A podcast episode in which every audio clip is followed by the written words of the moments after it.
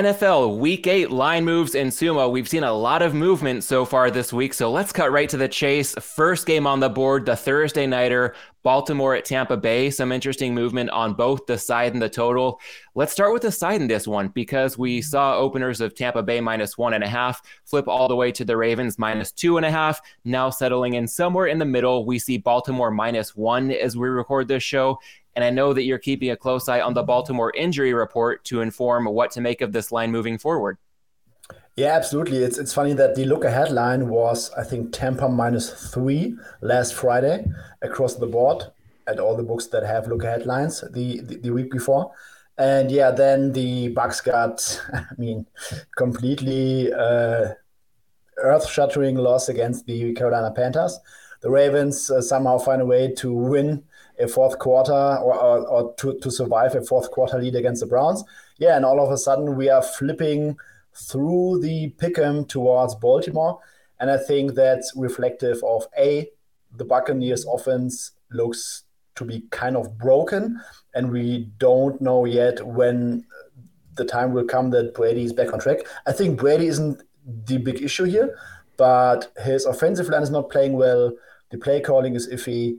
Uh, Mike Evans um, has had a crazy drop in that game early on. Chris Godwin is uh, not at 100% yet. Russell Gage is out. Then on the on the um, defensive side, the Bucs will be without three secondary starters, um, and most of them we we had a good feeling about on Sunday night. So I think it was a very logical move that the the, the early betting market pushed this number towards Ravens as a favorite. And yeah, I, I, I mean, it depends on the um, Ravens injury report today. Rashod Bateman and Mark Andrews, probably the two biggest names. It's also not clear that um, Ronnie Stanley will play. He said that it's a coach's de- decision whether he will play or not. He would be ready to go, but Coach Harbaugh will um, ultimately decide it.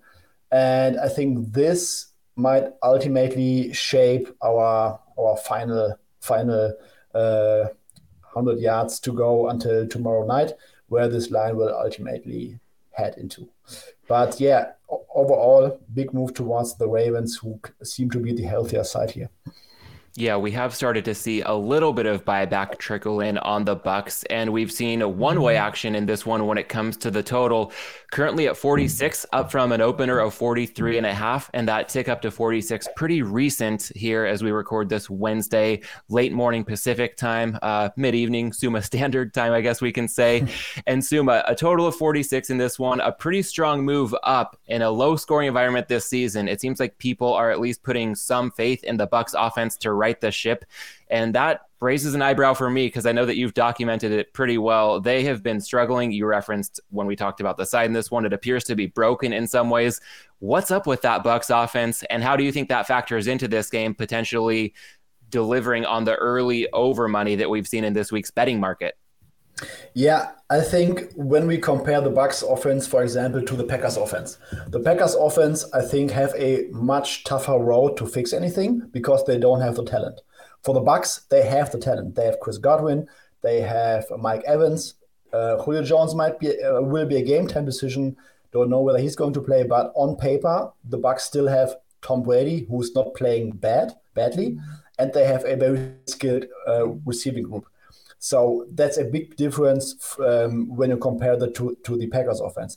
I think in general, um, you can make the case that yes, the Bucs are still having decent quarterback play and Chris Godwin and Julio Jones, and they're playing against a Ravens defense that has not looked very good so far this season. I think that would be the, the, the positive case to be made for the Bucs offense against the Ravens uh, defense. And on the other side, uh, it still depends on, on the Ravens injuries, but we are dealing with a cluster injury on the Tampa Bay secondary. So th- those might be some factors because that uh, early move originated towards the towards the over. Well, continuing with the theme of a couple teams that seem to have the pieces in place from a talent perspective and have just struggled to translate that into points on the scoreboard so far this season. Sunday, the first game on the board in London, Denver taking on Jacksonville. And the side in this one has dropped down to plus two and a half for the Broncos. They opened as a four point underdog. A lot of this centers around Russell Wilson and his status. It's looking like he's going to be a go for this one.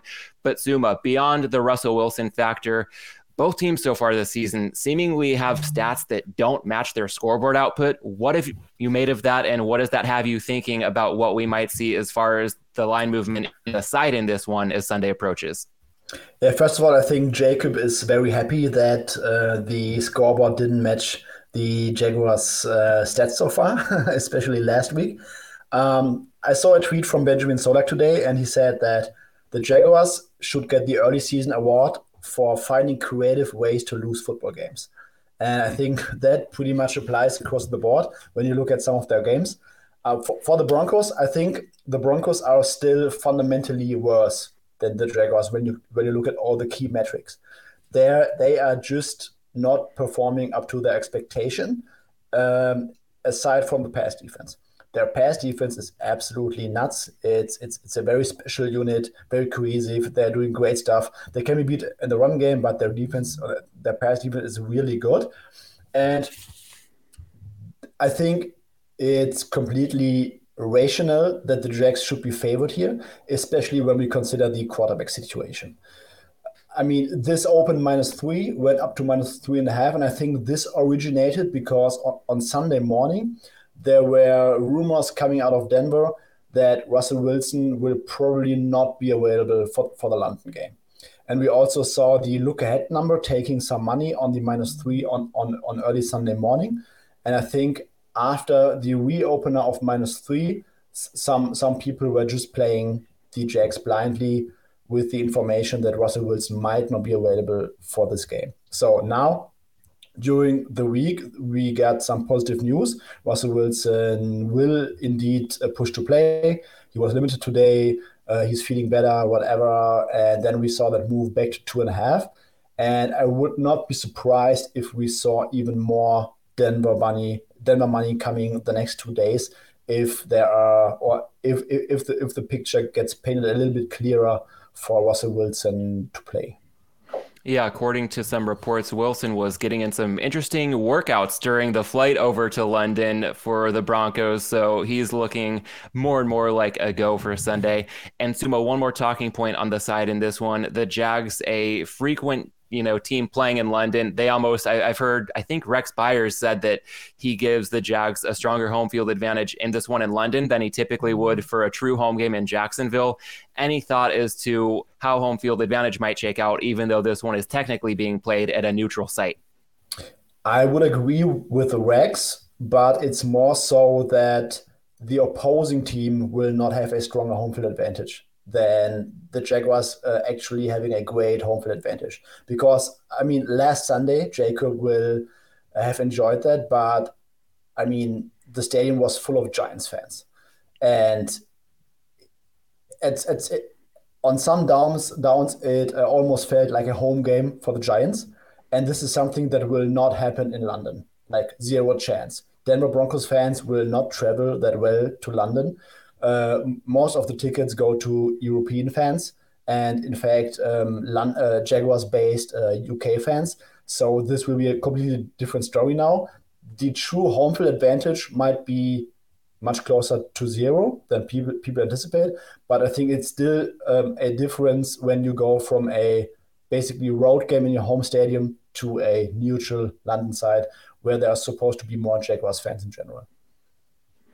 Sounds good. Well, from a neutral site to a game with a true home field edge, the Saints hosting the Raiders.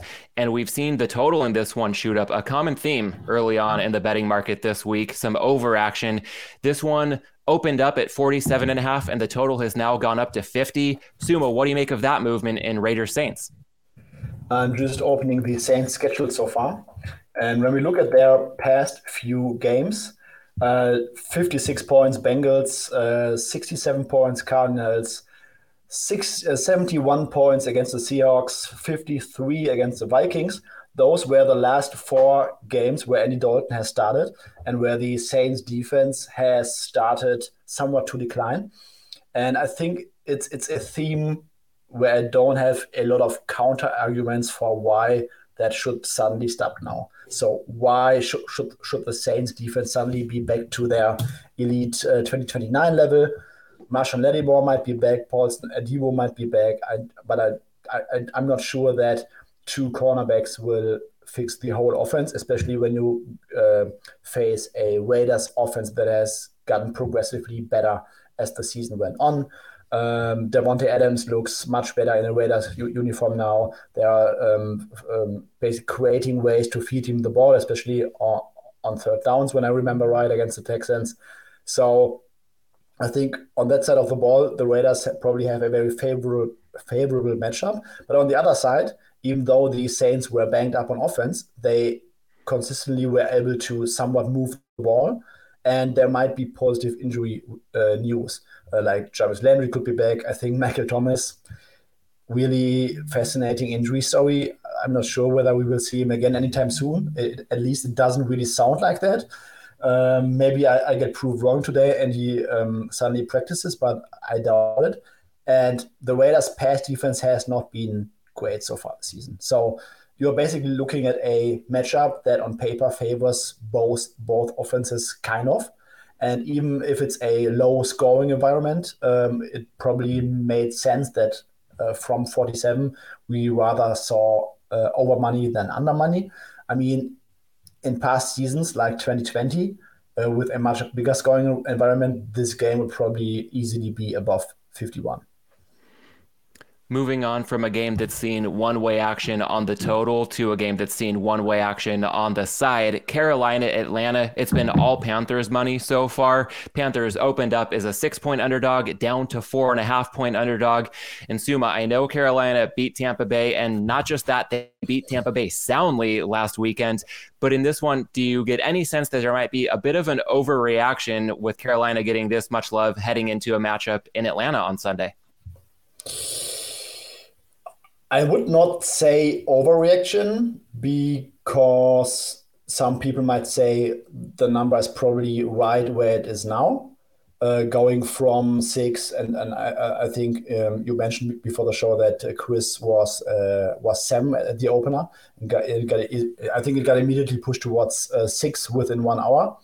And yeah, um, we also had a strong release from uh, our friend Adam Chernoff, who played the Pandas plus six.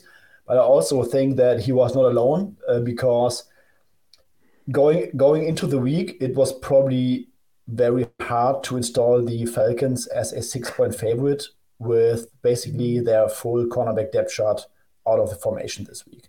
Like um, Dee Alford, uh, AJ Terrell. Um, I mean, I also I also think that they lost Jaylinn Hawkins, one of their starting safeties.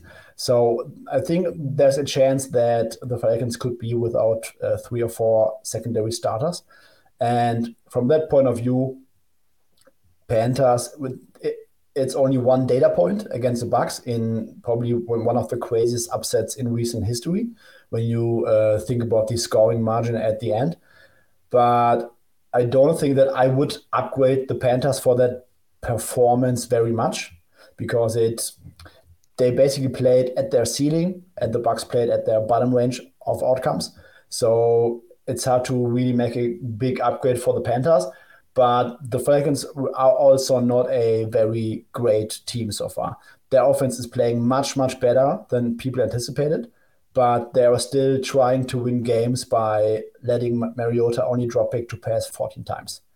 And that's usually not a long term winning recipe and when you combine that with a terrible defense, that will get you in trouble. And bettors are saying, uh, no way this team should be able, uh, at, as a median outcome, to win by six or seven here.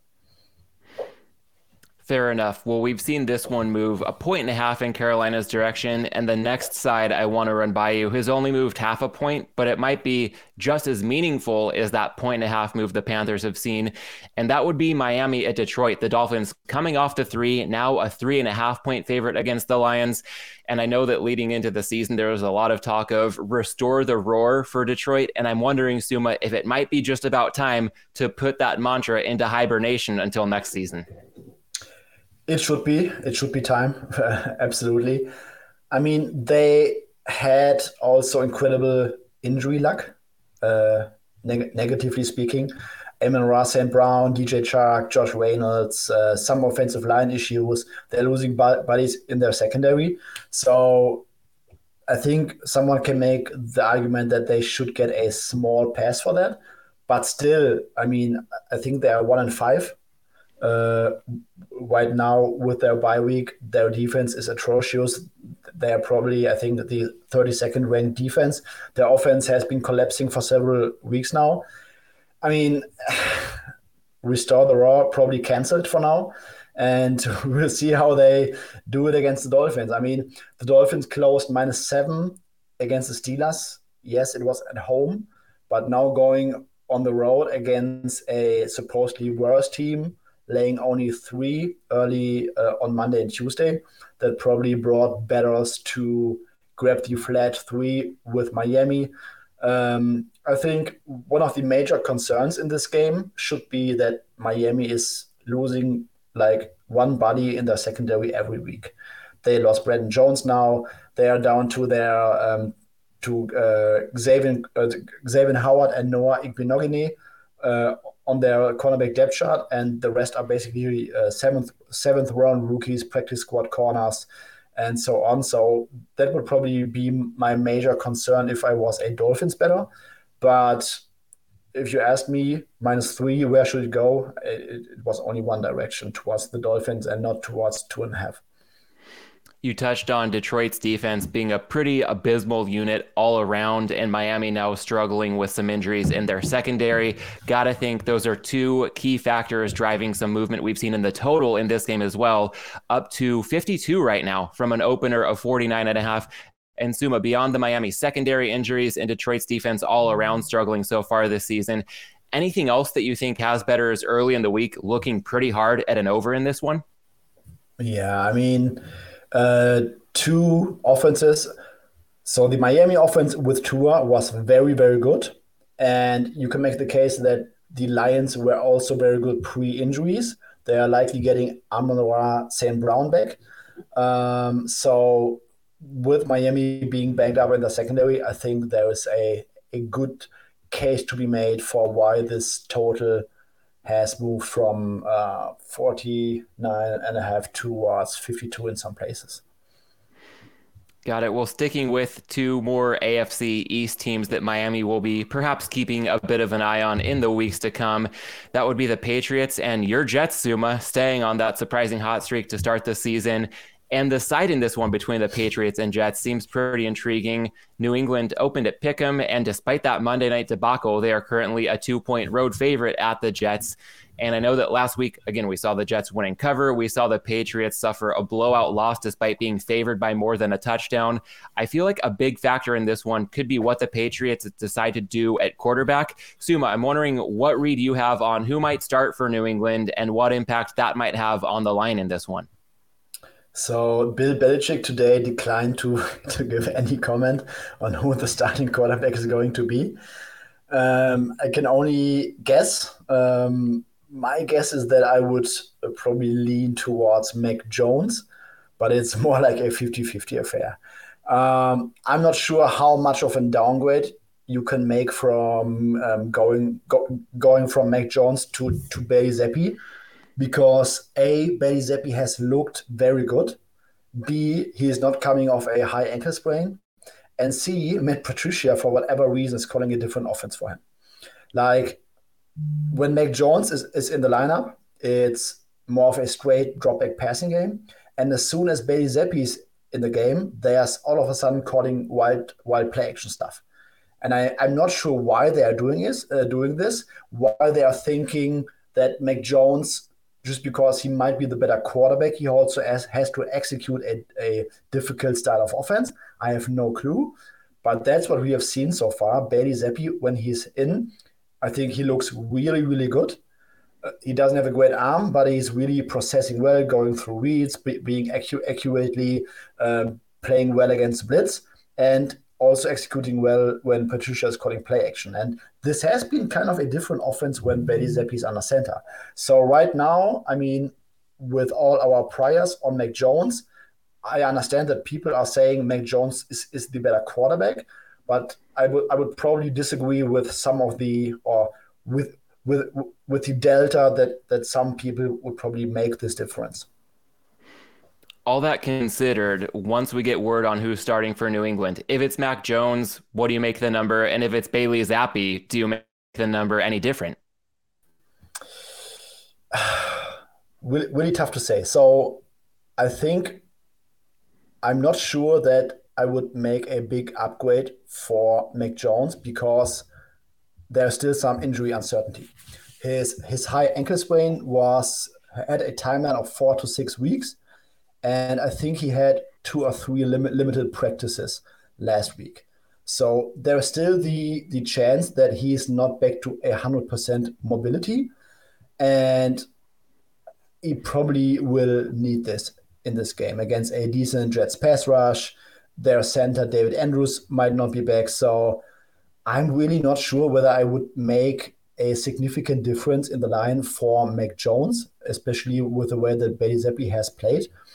Um, I think I would be surprised if this number went to pick him with with Zappe, and I can I can rather see this one going towards three once we know what the quarterback situation uh, will ultimately look like and from one questionable quarterback situation to another the late window Sunday. Don't ask me why this one's in the late window, but Tennessee taking on Houston.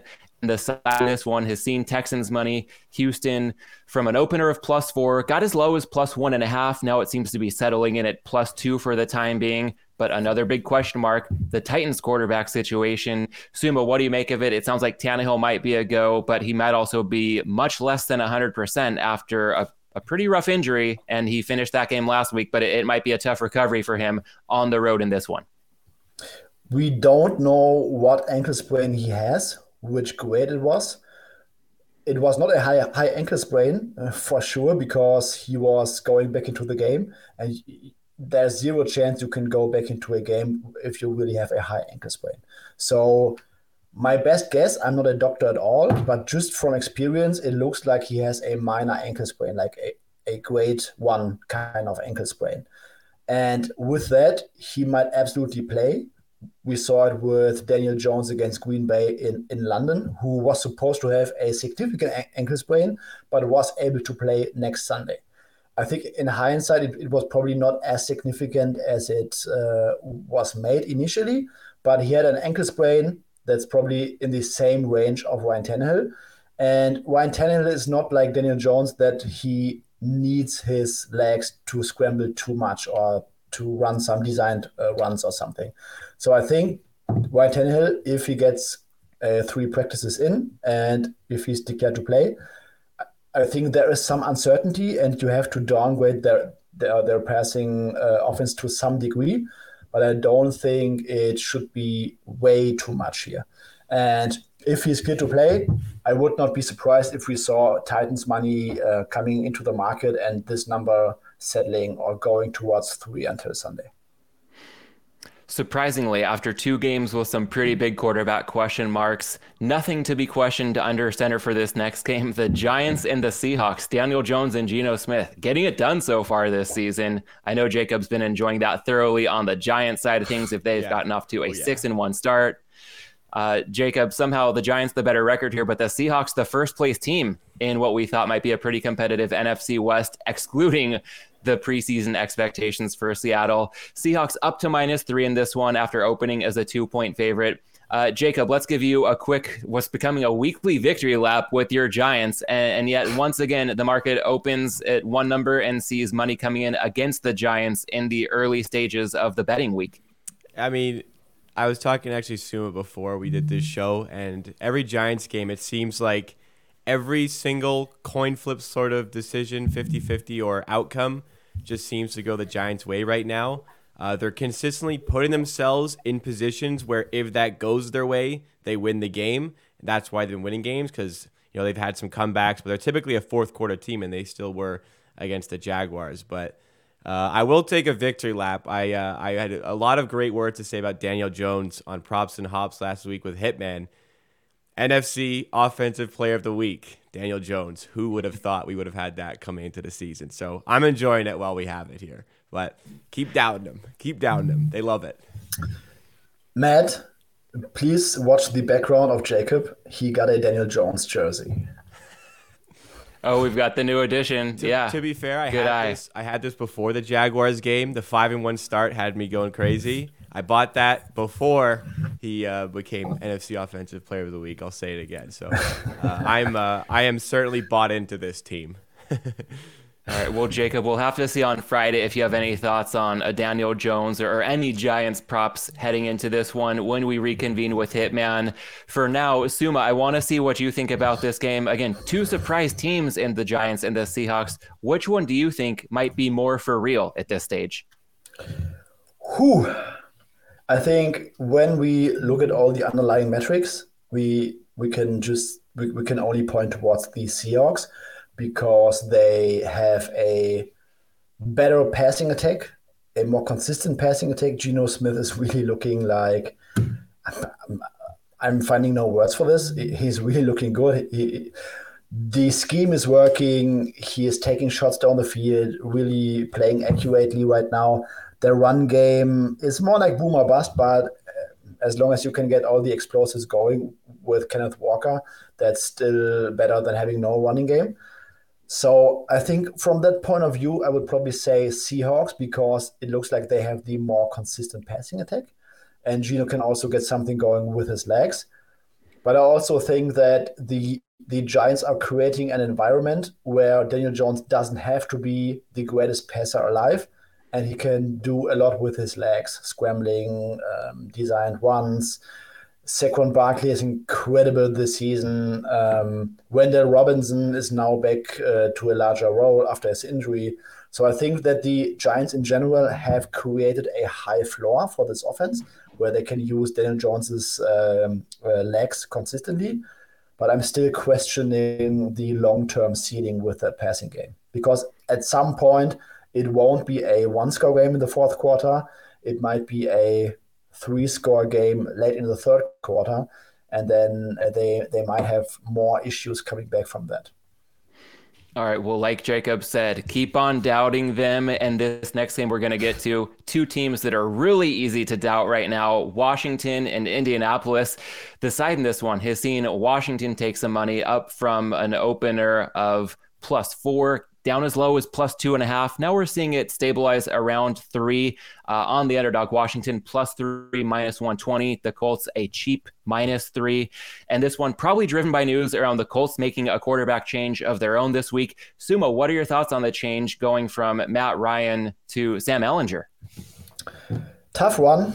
Really, really tough one because Matt Ryan was so bad that I wonder how much of a downgrade um, Sam Ehlinger could be.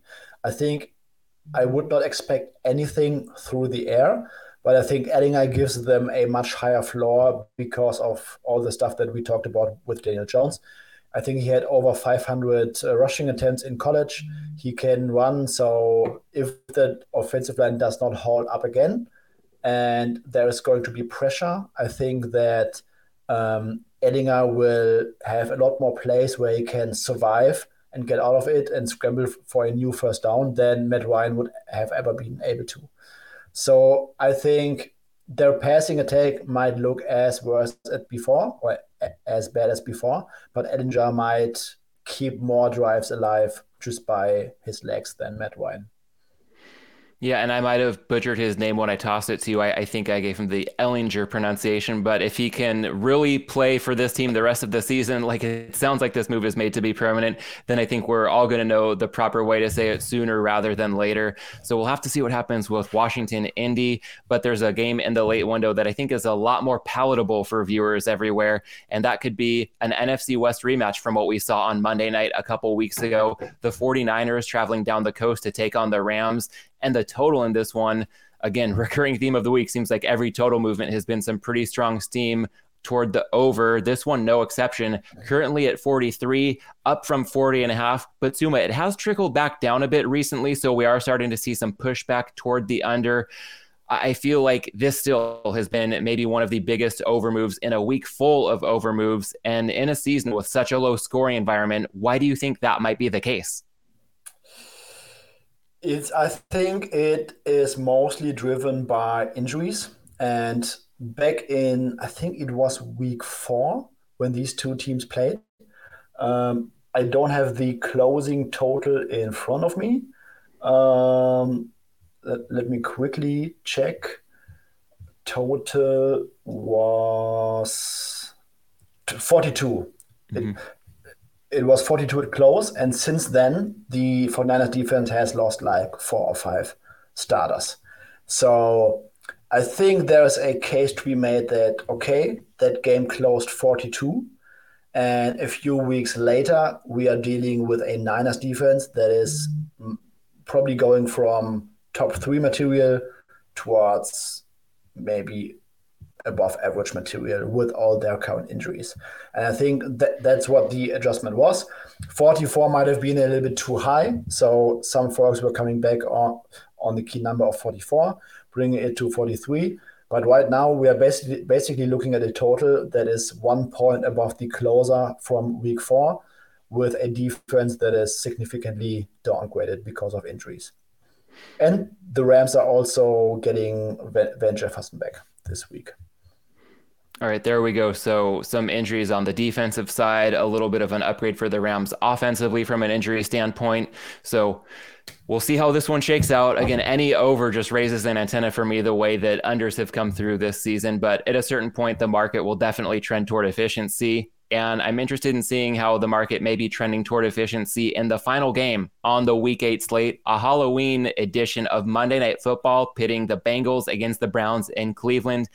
And the side in this one has favored Cincinnati. Bengals opened a three point favorite. That's up to three and a half across the board. Suma, what do you make of the Bengals offense specifically? I feel like ever since they went to almost exclusively the shotgun formation over the past couple of weeks, it's really unlocked much more of their potential. So do you see that fueling a lot of the upside for the Bengals in the eyes of the betting market in this matchup?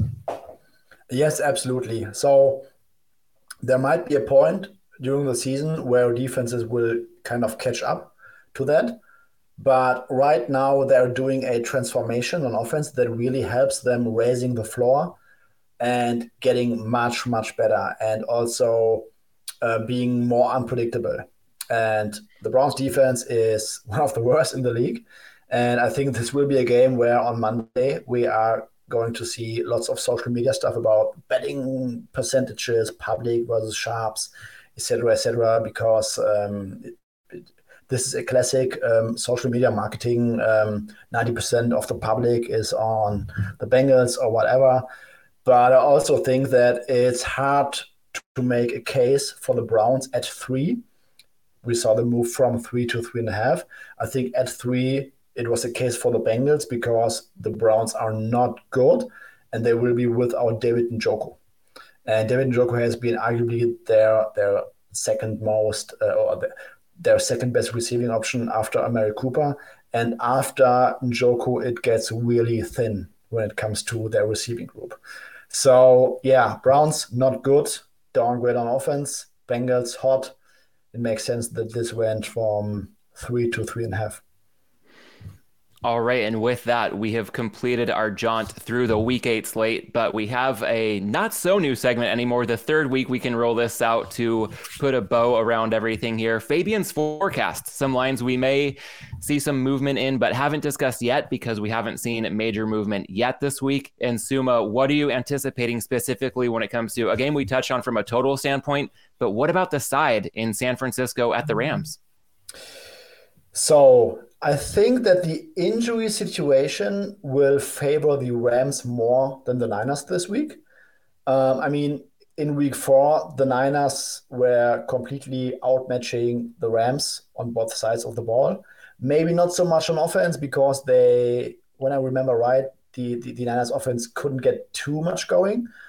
But the 49ers defense was absolutely feasting on Matthew Stafford and that offensive line. And this time, the Rams are coming off a bye week.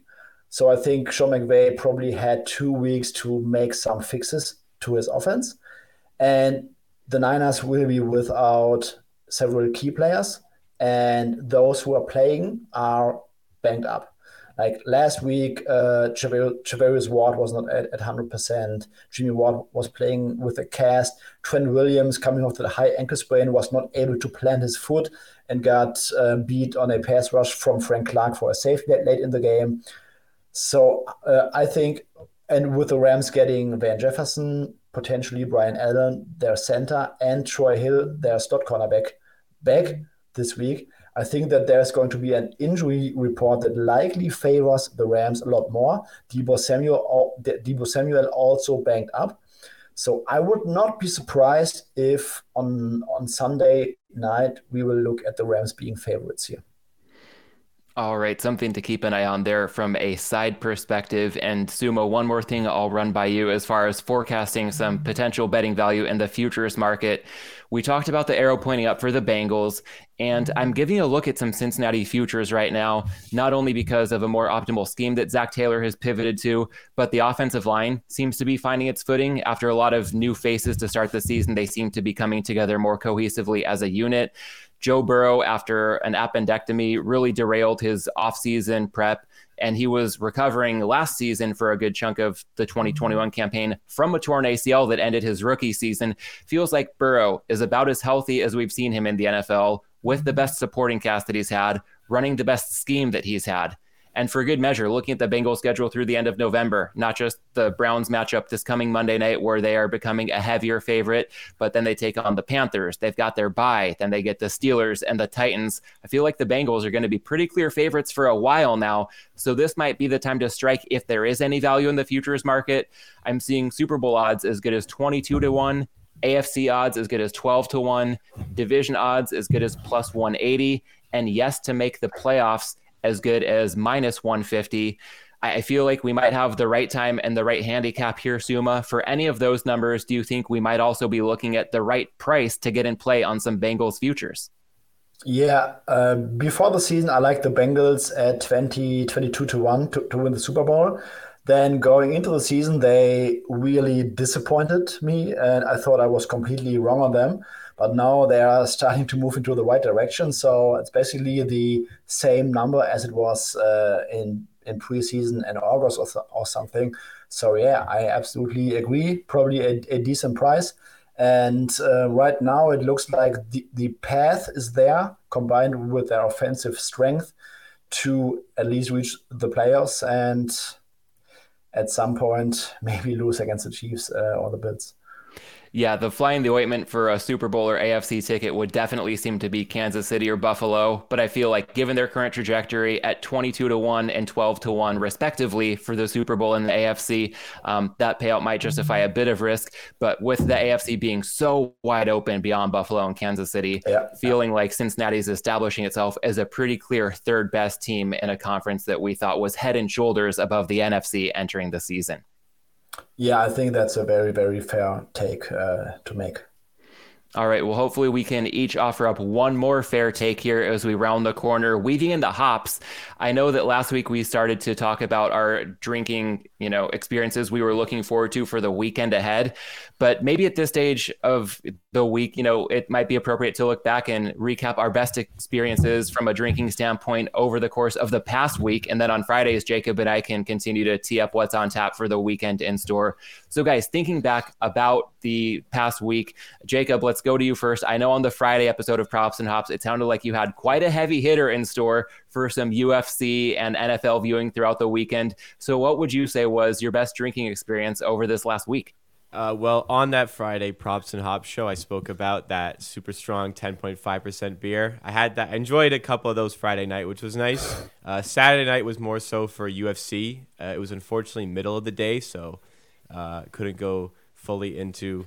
Uh, uh, couldn't dive into as many drinks I maybe would have usually done, and plus I, I worked during Toronto Raptors games, so I had that to worry about at night. But during the UFC, while I watched some of the bets unfold, had some White Claws, so I'm looking for a easy crushable one. Just straight up go to the White Claws, and uh, that was probably the best experience watching with a with a bunch of friends.